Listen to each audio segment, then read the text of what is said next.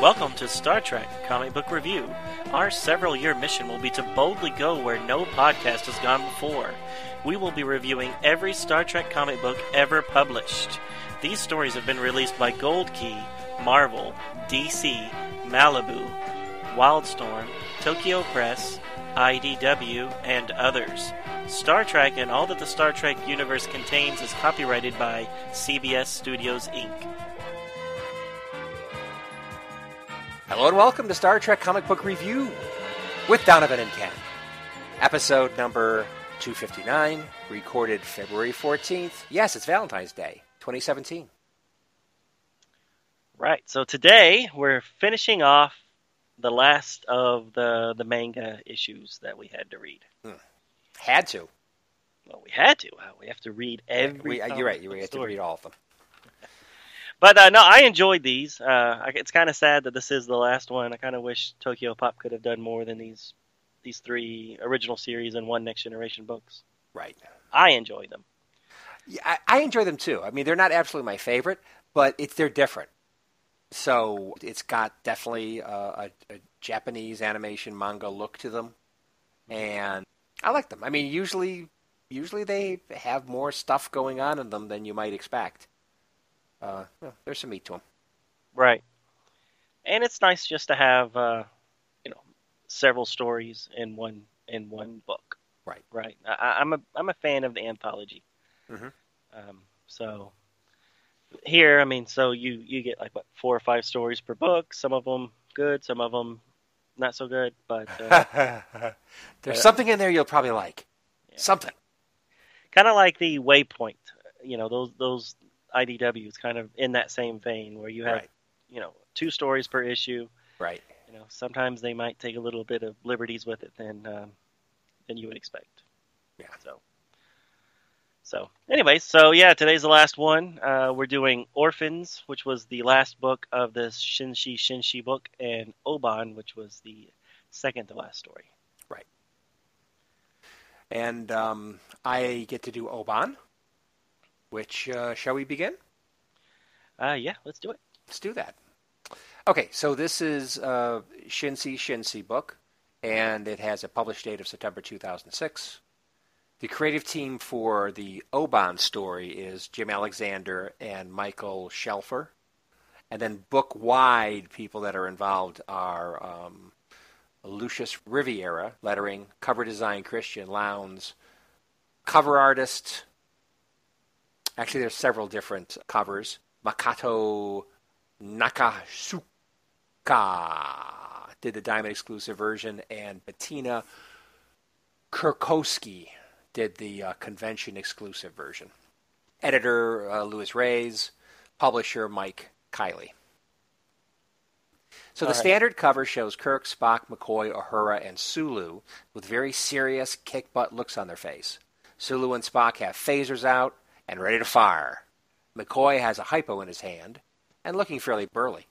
Uhura has her communicator out. Kirk is in the center, looking overly buff, and pointing to something decisively. The first alternate cover was created for Diamond Comics sales, and shows Kirk yelling and running towards something with his phaser out. Spock is more calm, and giving the Vulcan live long and prosper salute. A partial view of the Enterprise is behind and above the two characters. The second alternate cover was created for Creation Convention sales by Bettina Kurkowski, and it shows McCoy, Kirk, and Spock with the Enterprise saucer section behind them. Captain Kirk and the Enterprise crew on a, are on a mission to transport an animal from planet Zanvia to the neighboring planet Zoxa. The two planets have recently ended a generations-long war, and as a gesture of peace, Zanvia's scientists have genetically engineered a living species of the Oban. This particular little critter was made extinct on Zoxa by the war. The symbolic gesture will hopefully end the carnage wrought on both worlds. Kirk and a landing party beam down to Zanvia, where they meet with Zanvian representatives that are humanoids with snake characteristics, such as their vertical slit eyes and very flat noses. Doctor McCoy reports his tests show the Oban is healthy and harmless, and damn cute. He will be a fine peace offering. They return to the ship and make preparations for departing to Zoxa. Scotty reports a near brawl between two of his men. Nerves are a little frayed since the much-deserved shore leave the crew was promised had to be canceled in favor of this mission. Kirk accepts an incoming transmission from Bala of Zoxa, who looks somewhat like a tiger with a nose ring.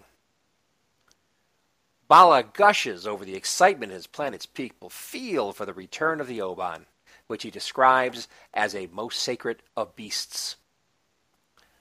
Balal asks how the captain is enjoying the weave that apparently Balal left in Kirk's care. Kirk says the crew digs it and makes a mental note to find the time to look at it himself.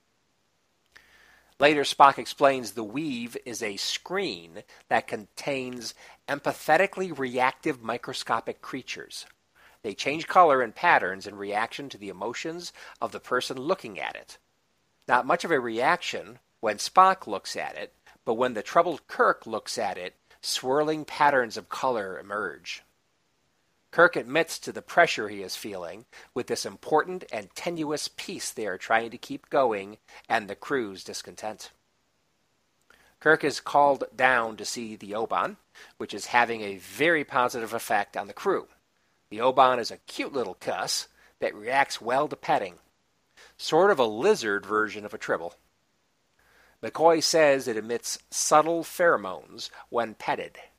Kirk says he noticed and is feeling better already. One day out from Zoxa, and the Oban is having a positive effect on the crew. Doctor McCoy suggests everyone spend a little time with the cuddly creature. A male and female crew member visit the Oban, and after petting the Oban, they do a little petting of each other. They have a budding romance, and the Oban appears to be helping it along.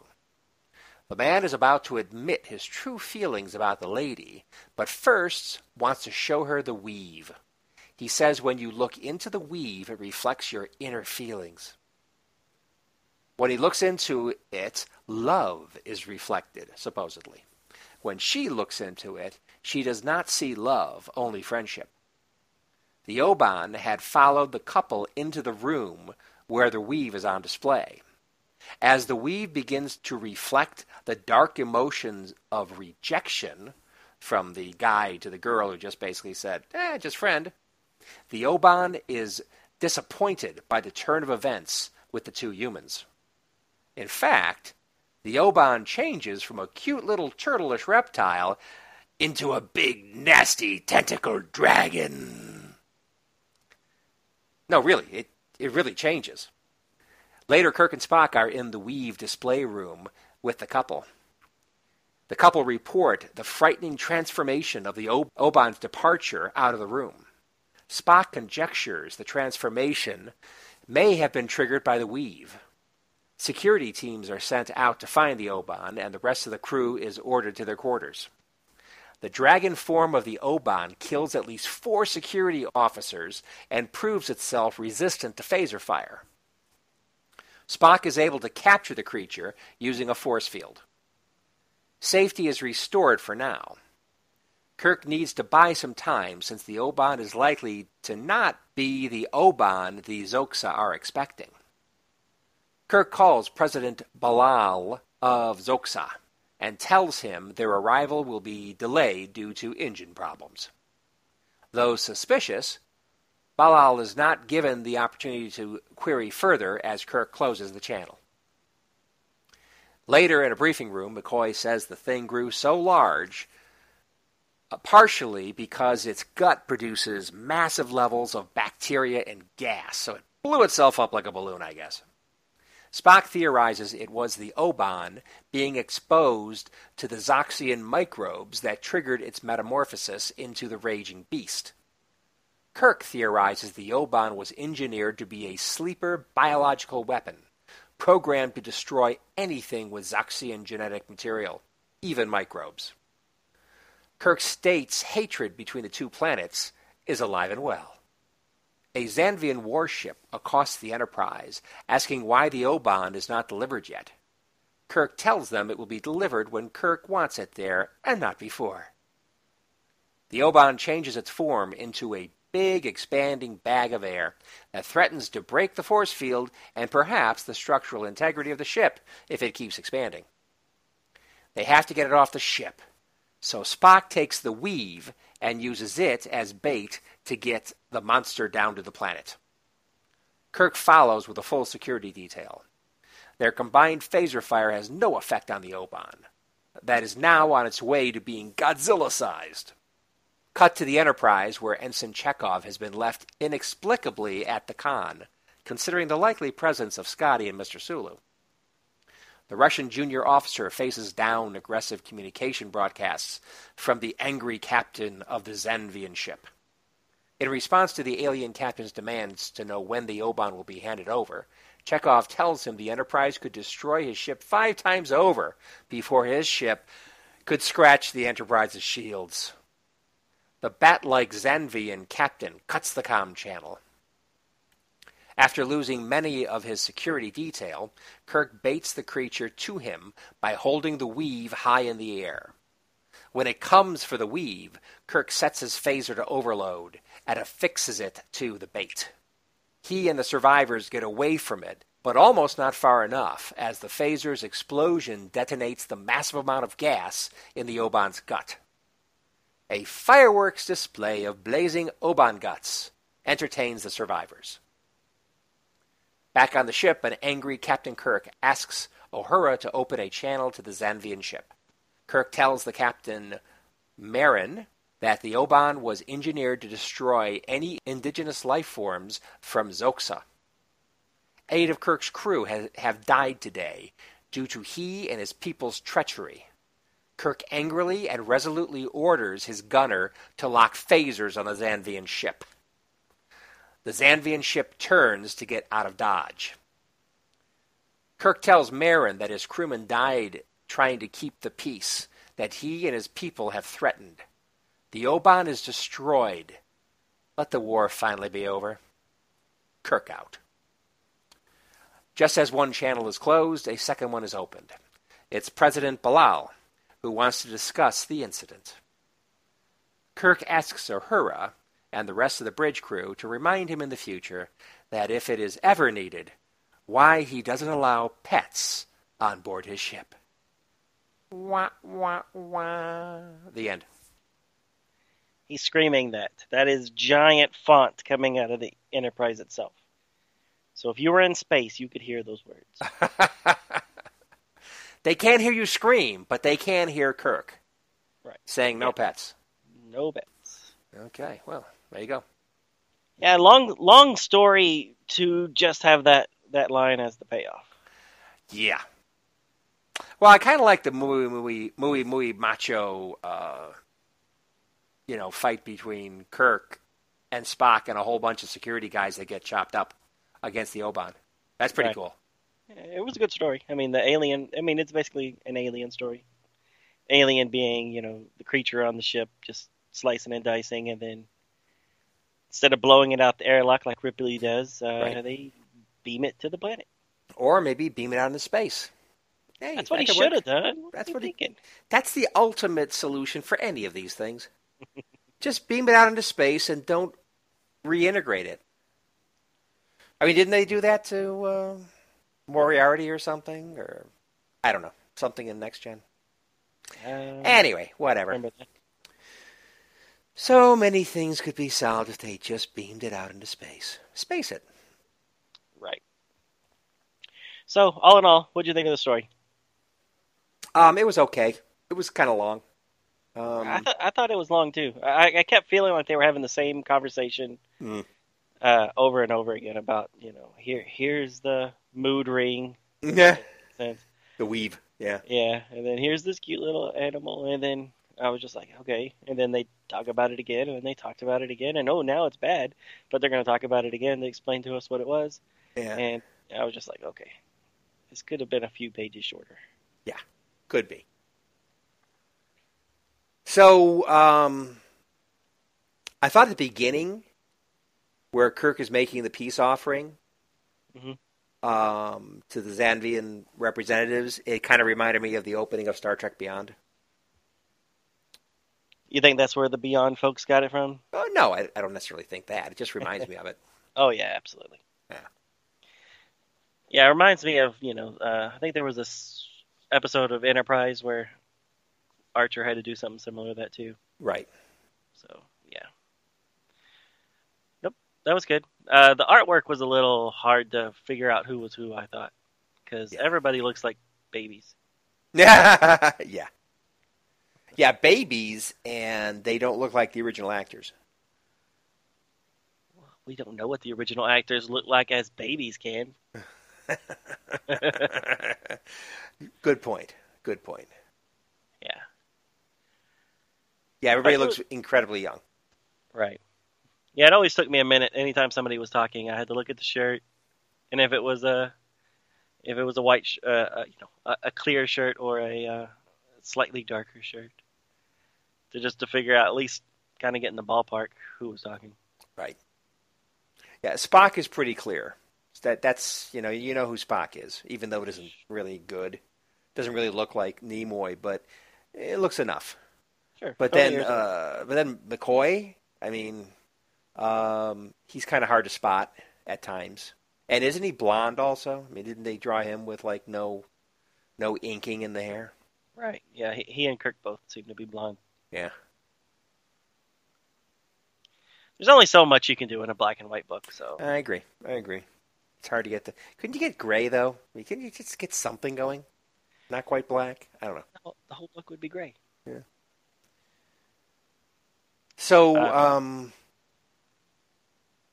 Okay, so this is the f- this is the first manga volume. Is that right? That's correct. Interesting. So they were still figuring things out, I guess, with this book. As far as what? Well, about making these um, Star Trek uh, manga, manga books.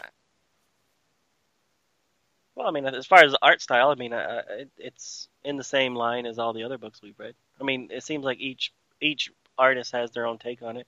Right. Is that what you mean? The art style or the story itself?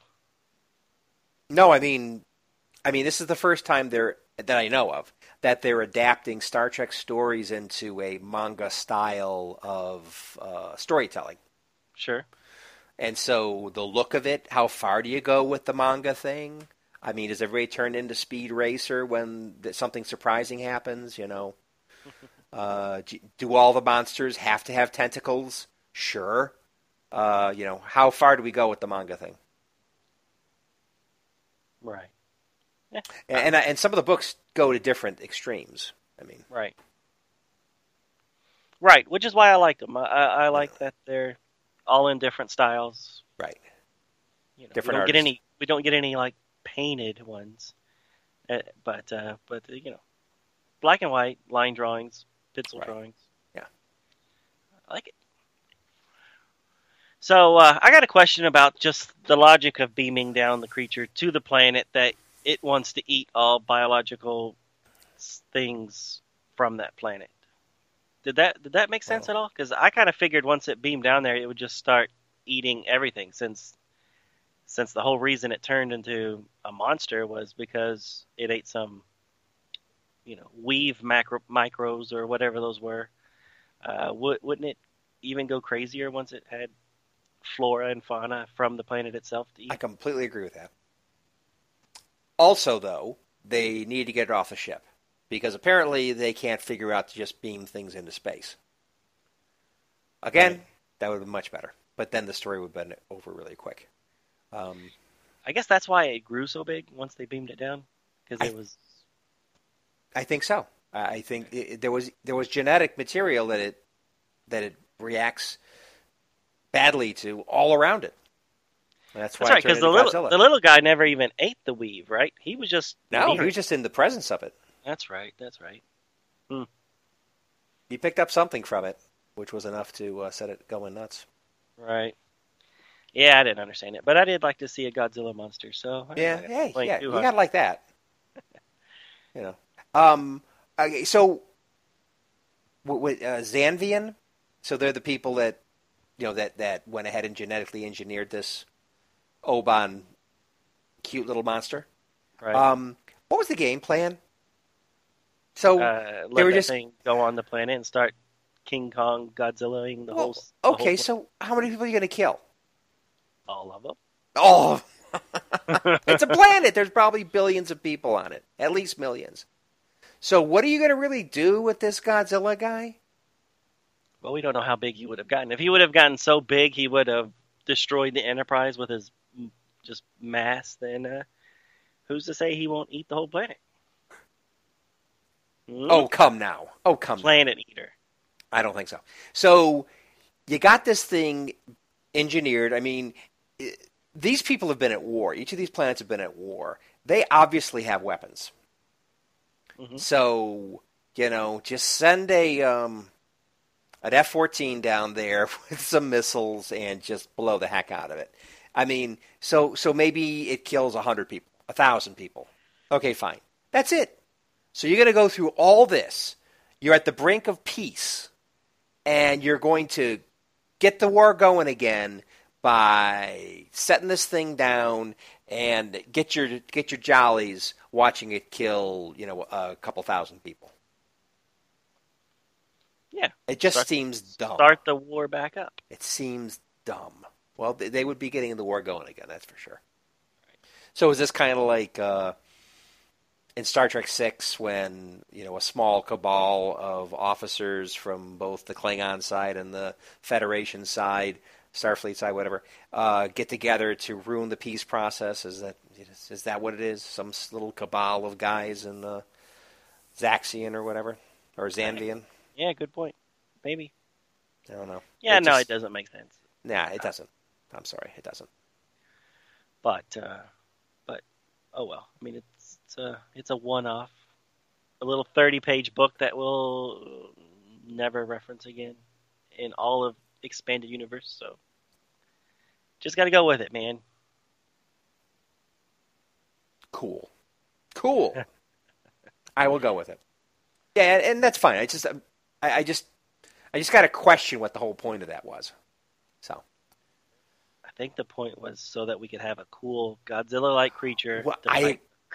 Yes, I agree with that part of it. It's just I, sometimes you want the story to make sense, but yeah, that's fine. That's fine. Yeah, I agree. It was fun. Well, and he says a fun little romp. You know, they keep saying that only four people died, but doesn't when he beams down, doesn't he say that everybody is injured and that there's ever there's more than just two casualties? Oh well, didn't uh, Kirk say that like eight pe- eight of the crewmen died or something? Was it eight? Okay. I thought it was eight. Yeah, eight, eight of Kirk's crew has died today due to he and his people's treachery. Right, but he says the Oban has decimated the landing party. The casualties of this encounter are now approaching double digits. Oh, approaching double digits. So oh, okay. And they lost is close to ten. All right. Yeah, and they lost people on the ship too. So right. maybe maybe he's counting the people that died on the ship. I don't know. It killed them. Anyway, whatever. A lot of people died. There you go. So we have a high body count, just to show things are serious. Right. So when I was reading this, especially at the beginning when it was the the cute little guy and everybody's emotions were being affected by him, um, I was really getting a Bandai uh, flashback, which, if I'm not mistaken, was in the second book, um, the second of the manga graphic novels. Right. So that was a uh, teddy bear kind of guy. Right, the little teddy bear guy. That was also part.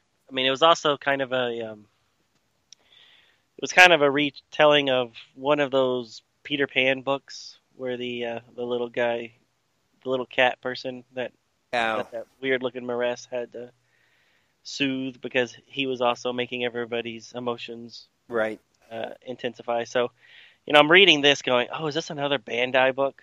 And then I'm like, "Okay, well." This book did come out before Bandai, even though Bandai was a script for the original series that was just never made. Mm-hmm. So I was really having a hard time at the beginning with where, why we were going down this path for the third time uh, with a cute little guy affecting emotions. But then at least they turned it into a, a you know kaiju story at the end. Exactly. Right. Right. Thank God, too. If that was just going to be that little cute little Squirtle guy the whole time, forget about it. Squirtle guy. Nice, nice reference. Yeah, thank you. So I did like the couple where he was like, "Oh, I love you so much. Look, look at the, uh, look at the the weaves. It shows how much I love you." Mm-hmm. And she's like, "Mine just looks like I want to be your friend." That was so funny. That was so funny. Come on. It, it was funny. It was funny. It was almost like, how do you know what that weave is supposed to say to you? It's right. Almost like she was like, oh, "Let me see. How can I get this across to him? Oh, I'll say the weave said it."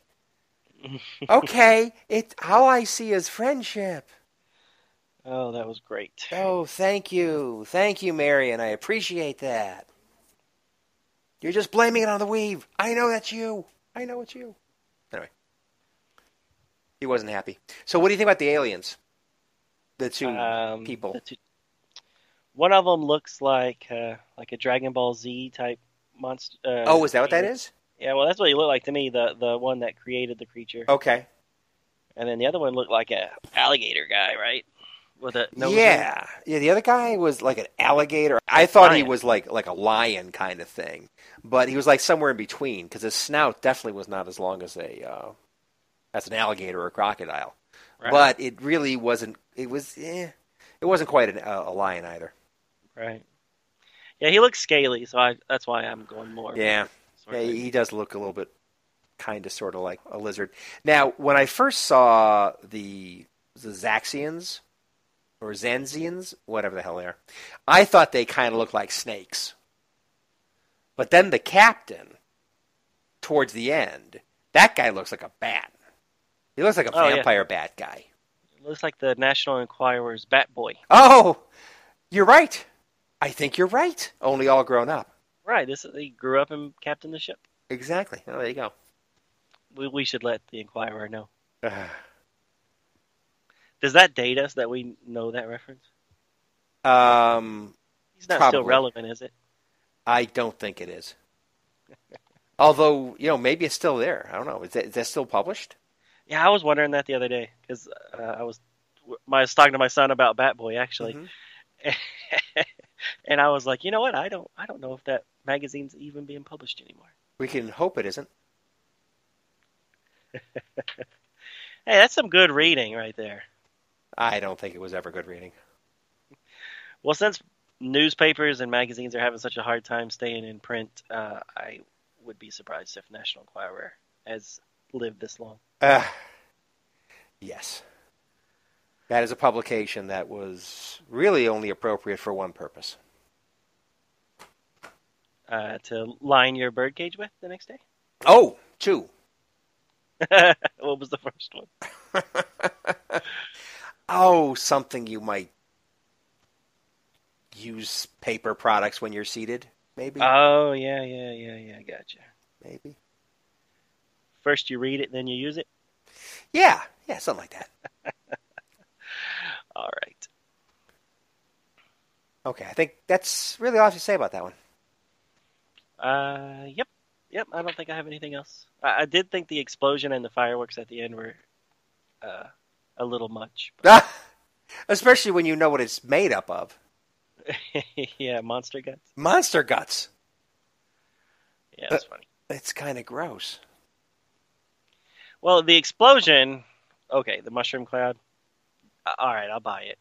But then when it was like all the different little fireworks all over the sky, I was like, hey, you're going a little too far there, buddy. Well, come on. Don't be a party pooper. All right, I'll try not to. Okay. All right, so we, shall we go on to Orphans? Let's.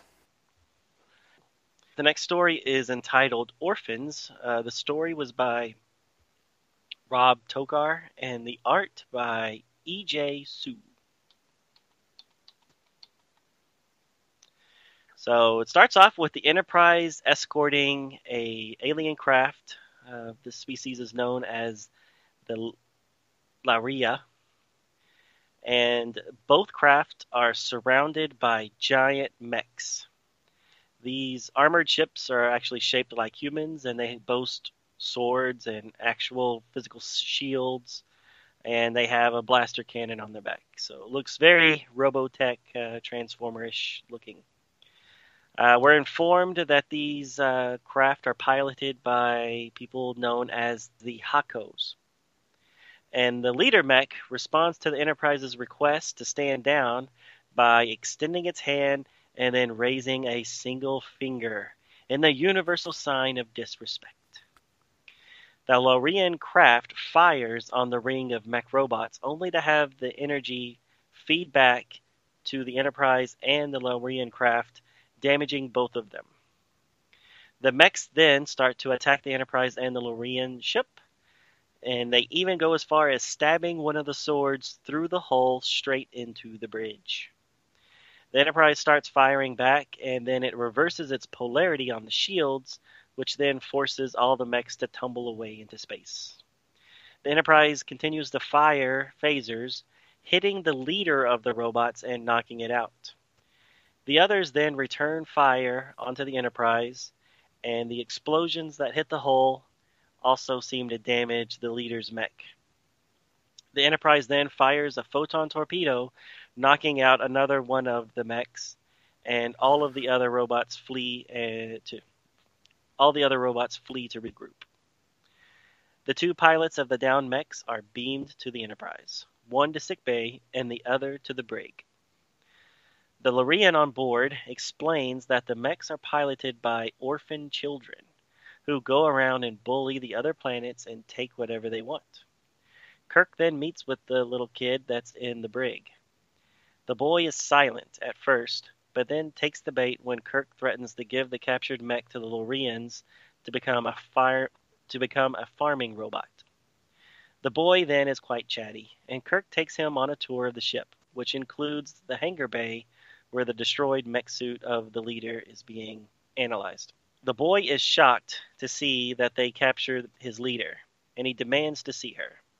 Kirk tells the boy that she died in the second explosion caused when the mechs returned fire, when she was already damaged. After seeing the, his leader's body, he is able to start seeing that there might be a better way to live. Perhaps peace is a possibility and not just a weakness. The mechs choose this time to return to the Enterprise. The boy requests that he be given back his mech suit, and he will go out into space and try to talk some sense into his people.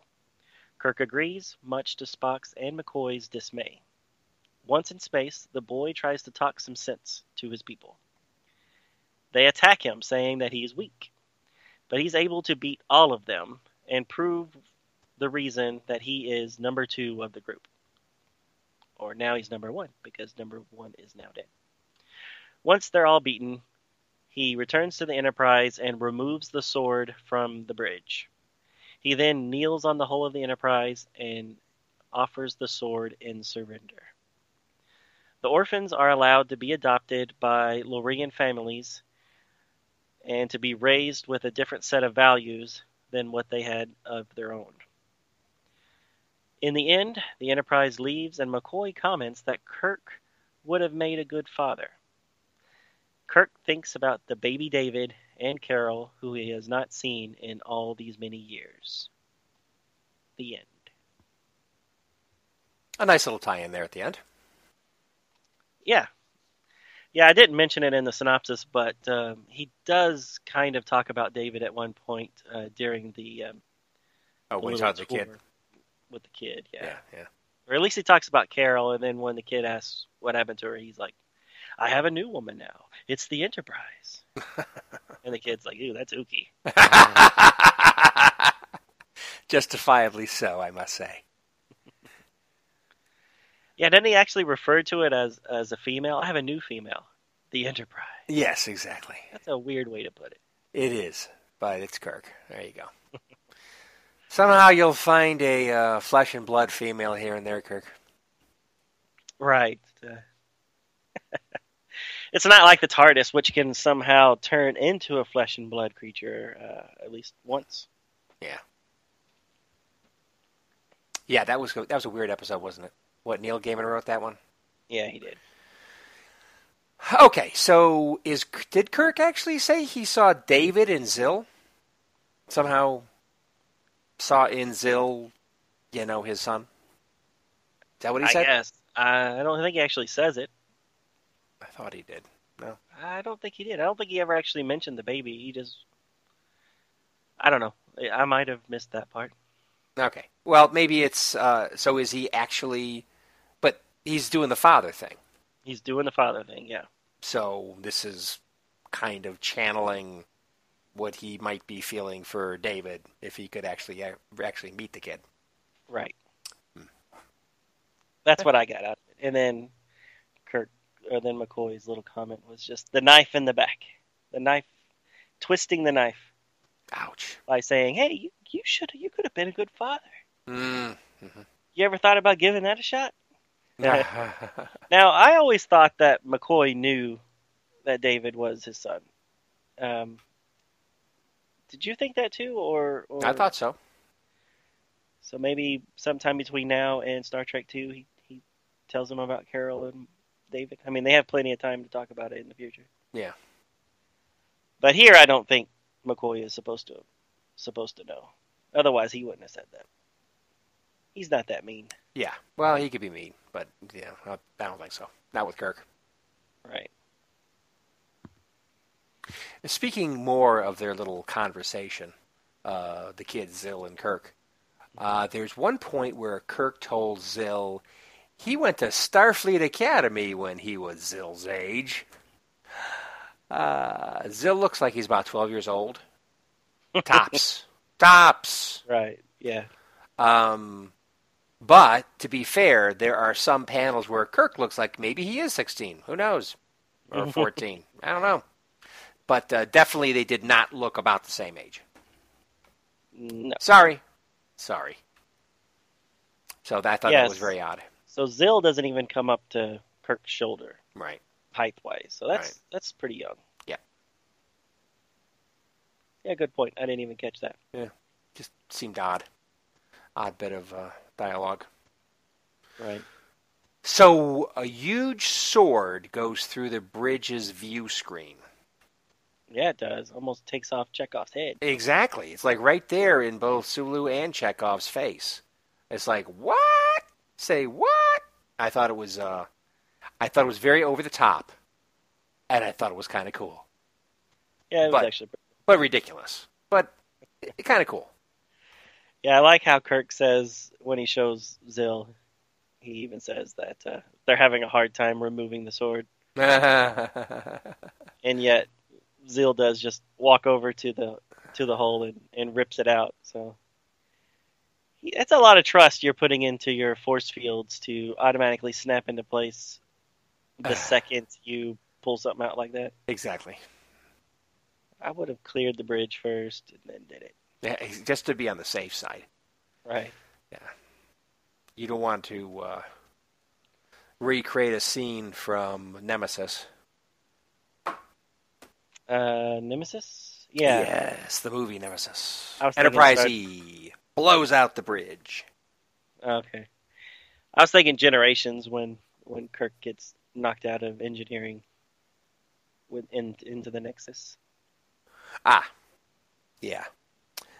I was thinking Nemesis, when in the battle, they blow a chunk out of the Enterprise bridge and people start flying off until right. they get the automatic force fields in place. You know what? I never thought about it before, but is that's the first one that had uh, that had Data jumping from ship to ship, right? At one point?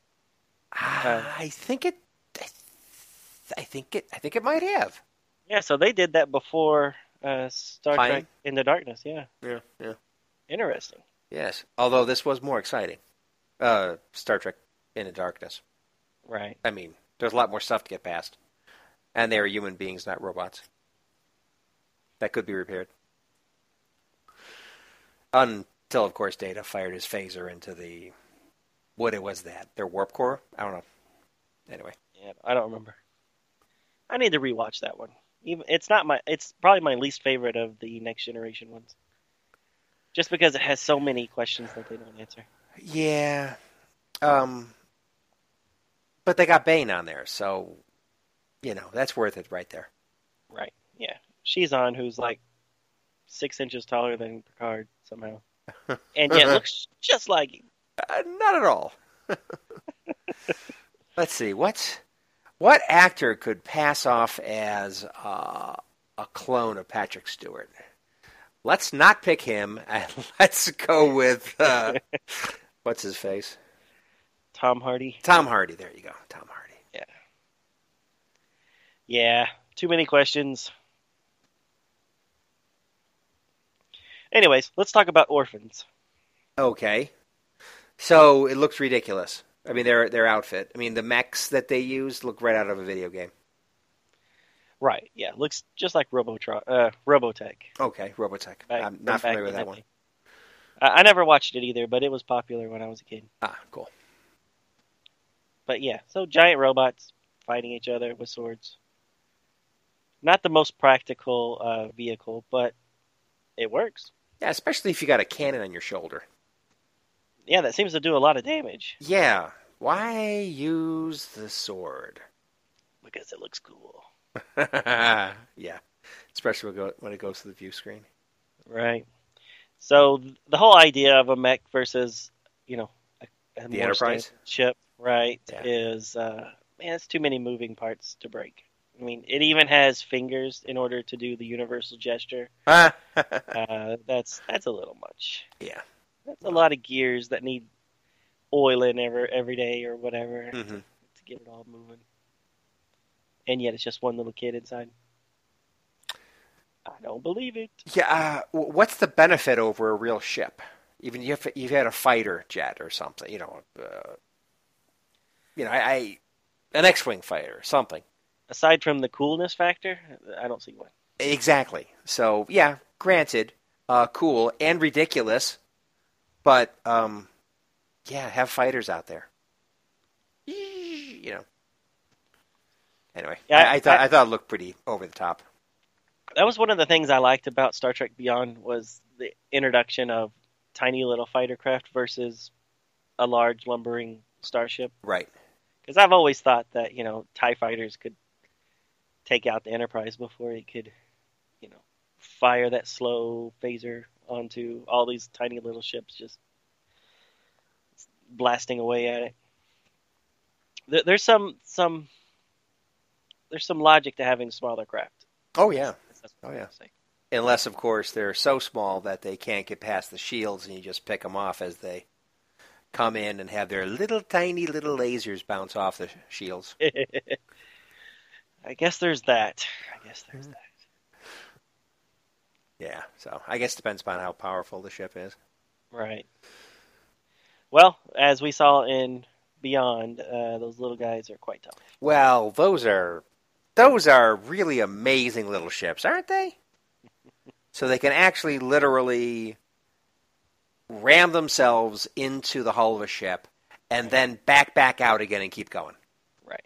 It's like, really? Through the, through the shields, through the hull, through all exactly. the decks. It um, is a little no, much. But, you know, that's what made it exciting. Right. All right, what else do you have to say about this one? Because I actually am out. Yeah, I don't have... Mm, let me see. Um, um, I guess just a general... Uh, no, I, I really don't have anything new to say. We've already criticized the uh, the artwork. So I'm fine. Right. And everybody looks like children. Right. Oh, so we already said that. So I liked I liked it. I liked the uh, the mech, and I even liked the storyline about teaching some kid that uh, you know being being nice to somebody is not a weakness. But uh, I thought the kid turned a little too quick. Yes, I agree with that. one hundred percent. He's this little and, tough as nails, little... little orphan way for whatever. Um, trained to be a soldier kind of thing. Um, I kind of like, oh, what was that? There was a, a movie with Kurt Russell where he was uh, raised to be a soldier or something. Taken away from his oh, parents. Soldier? So, that is the name of it. I know. That is the name of it. Anyway, it kind of reminded me of that. Yeah, and have, that. after going through that kind of initiation, um, would you really be that likely to turn into an, "Oh, shucks, nice kid, come on"? Right. I don't think so. You've talked you've talked me out of it, sir. Yeah. Yep. So all in all, I've enjoyed all these uh, these uh, manga books. Um, I might actually seek out the Battlestar Galactica and the Ghostbusters uh, Tokyo Pop graphic novels they did, just to see how those how those play out. Well, that'd be interesting. Yeah. I would mind seeing the Battlestar Galactica one, being a big fan myself. Right. Hmm. Pretty sure it's based on the uh, the rebooted continuity. Yeah, yeah, yeah. Please. Please be based on the rebooted. I think the original... Oh, um, you had mentioned to me a few days ago Richard Hatch had passed on? Yeah. Pancreatic cancer, I think, right? Oh, really? Pancreatic. Oh, that's too bad. Hmm. Yeah. Yeah, that's too bad. So he never got to be an X N R. Wasn't he supposed to be? Well, he wasn't. He's in the the fundraising the trailer video. Yeah. Yeah, or yeah, the really long fundraising trailer. Oh, I don't know. I don't know if they filmed his parts already or yeah. if they were going to do it afterwards. Right. Hmm. That's too bad. Yeah, yeah. I always I always liked him. I mean, he was in something that was very popular. Um, not very popular, but in geek culture popular. Um, and then, you know, we, you know, he kind of took it upon himself to keep trying to make it relevant again. You know, right. He, he wrote some comic books, um, you know, well before the new series started, just to try to keep it out there. And he tried for years to get it made back into a T V show. Yep.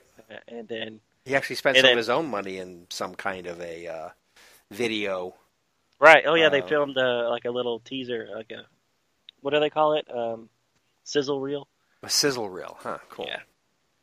Yeah. So I mean, you got to respect him that he, you know, he was trying to, you know, get it out there again. And then when it did get out there, instead of being all like, "Well, this is not my version," uh, he he embraced it and, and just wanted to be a part of, of it. So yeah, it that's good. Became and, a completely that, different character. Yeah, exactly. They get a pretty good character. I I, I like the character. Bad guy. You got to play the bad guy. That's kind of cool. Right. But a ga- bad guy with shades of gray. Right. Yeah, you um, always kind of rooted for him, even though he was bad. Yeah, yeah. So, you know how he first came to prominence, or do you? You're rather young. I do not. He replaced Michael Douglas on Streets of San Francisco. T V show. Michael Douglas was in a T V show? uh, are you serious? Yeah, I didn't okay, know that. You're that young. Okay. Yeah, Michael Douglas first came to prominence, besides being Kirk Douglas' son, uh, when he starred with Carl Malden on Streets of San Francisco, uh, a Quinn Martin production. And uh, it was a good show. And Michael Douglas was very popular, you know, in the T V show. And then he went on to start doing movies, and they brought Richard Hatch in to take over uh, as being Carl Malden's partner. So did he play the same character, or was no. it? No, uh, it was different. It was a different character. Okay. I, I'm I'm pretty sure. Huh? No, I did not know that. Yes, I I have the theme playing in my head right now. To the opening of the series. It was a good series, as I recall. I was pretty young when it was out, but I liked it. Anyway, enough of that. Sorry about Richard Hatch passing on. Yeah. Yeah, that was sad. Yeah. So thanks for joining us, everybody, on The Review. Later. Thank you for listening to Star Trek Comic Book Review. All Star Trek stories and characters are copyrighted C B S Studios Incorporated. All music, stories, and characters discussed are for entertainment purposes only. You can email us at star t comic book review at gmail dot com. Visit us at our website, w w w dot s t comic book review dot com. Subscribe to us via iTunes, or friend us on Facebook at first name S T Comic, second name Book Review. See you next time on Star Trek Comic Book Review.